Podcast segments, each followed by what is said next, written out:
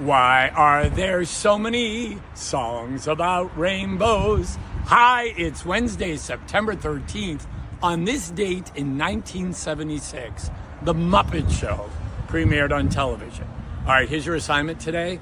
I want you to tell a story using a Muppet voice. All right, if that's not good enough for you, use any voice, but tell a story with a character voice. If it's not Miss Piggy, if it's not Kermit, make it a higher voice, a lower voice.